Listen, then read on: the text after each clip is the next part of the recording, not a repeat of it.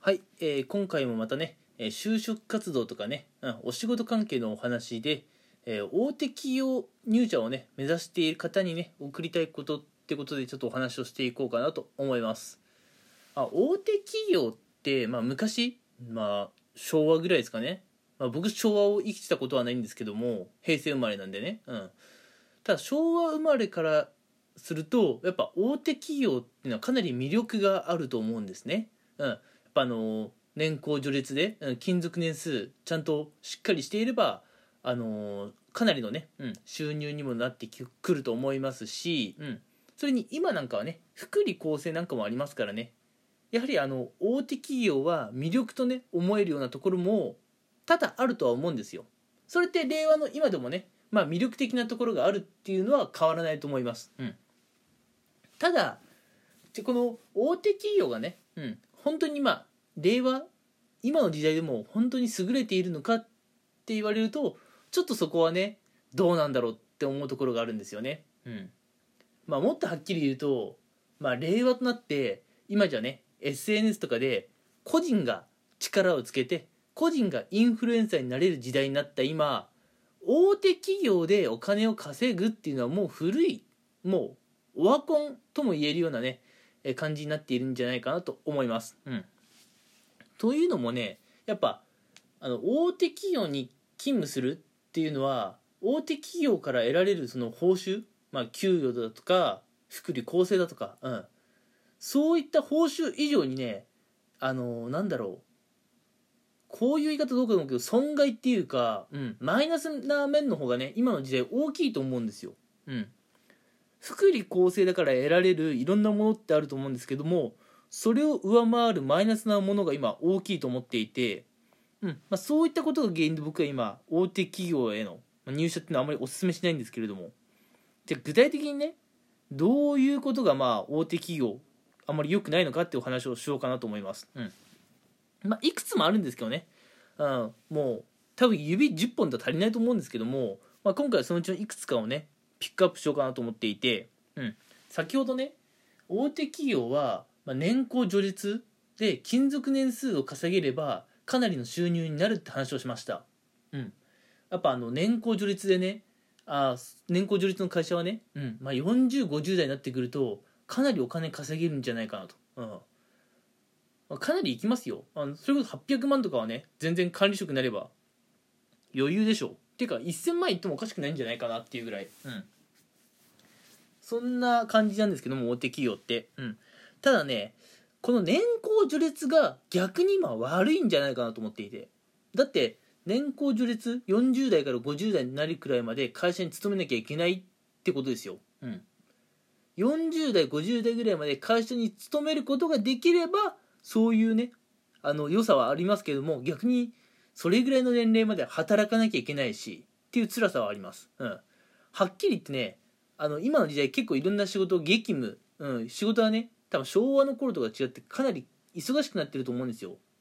まあといっても私昭和のこと知らないんでね昭和より忙しいってあんまりはっきり言えないんですけど。うん。なんぶっちゃけ言うとあのまあそうやってね年功序列で40代50代っていうね高収入を得られる年齢になる前に体を壊したりね心を病んでしまう方が僕は順序的に先だと思うんですよ。今の時代。うん。もうだって大手企業って人数まあ大手って言いながらねうん。仕事をするには結構人足りない状況なんですよ。うん。大手企業大手企業って言いながら現場では社員数が足りていない。少ない社員にとんでもない量の仕事が行き渡るからあの過労でね倒れる人とかあのもう仕事が嫌になって病んでしまう人が出てくると、うん、それも良くない点ですよね。なので年功序列で40代50代になるまで働き続けるっていうのはもう今の時代あんまりいい話ではなくて、うん、それこそね、まあ、会社にあのなんだろう入社するにしても実力主義でね自分の頑張った分だけちゃんとねお給料がもらえる査定してもらえるっていうところの方がねやっぱいいですよ、うん、そういう企業がまあいくら探してもね見当たらないっていうんであればあの失敗覚悟でね自分で起業するっていうのも僕一つ選択肢としてありなんじゃないかなと思っています。起業するってなるとねかなりリスク高いとは思いますけれども今の時代ねあの結構増えてきてますよ。個人で力をつけて、うん、あの起業されたりとかね、うん、なのでね10年前20年前に比べて起業っていう言葉のハードルはねかなり下がってきているんじゃないかなと思うのであの社畜になるよりかは起業をね、うん、するそういったことをね志す方が僕は全然いいと思っていて、まあ、そういう意味ではね年功序列という古い歴史が残る大手企業への入社っていうのはねあのなかなかお勧めできないなというふうに思っています。うん、まあこういったところもあるんですけども、まあ、ちょっと他の話もしていきましょうか。うん、あの大手企業ってねあのまあやっぱたくさんのねプロジェクトがあるわけですよ。うん、でたくさんのプロジェクトがあるってことはそういう要するにねいろんなプロジェクトチームとかがあってまあいろんなね作戦作戦っていうかね仕事が同時に動いているんですけれども、うん、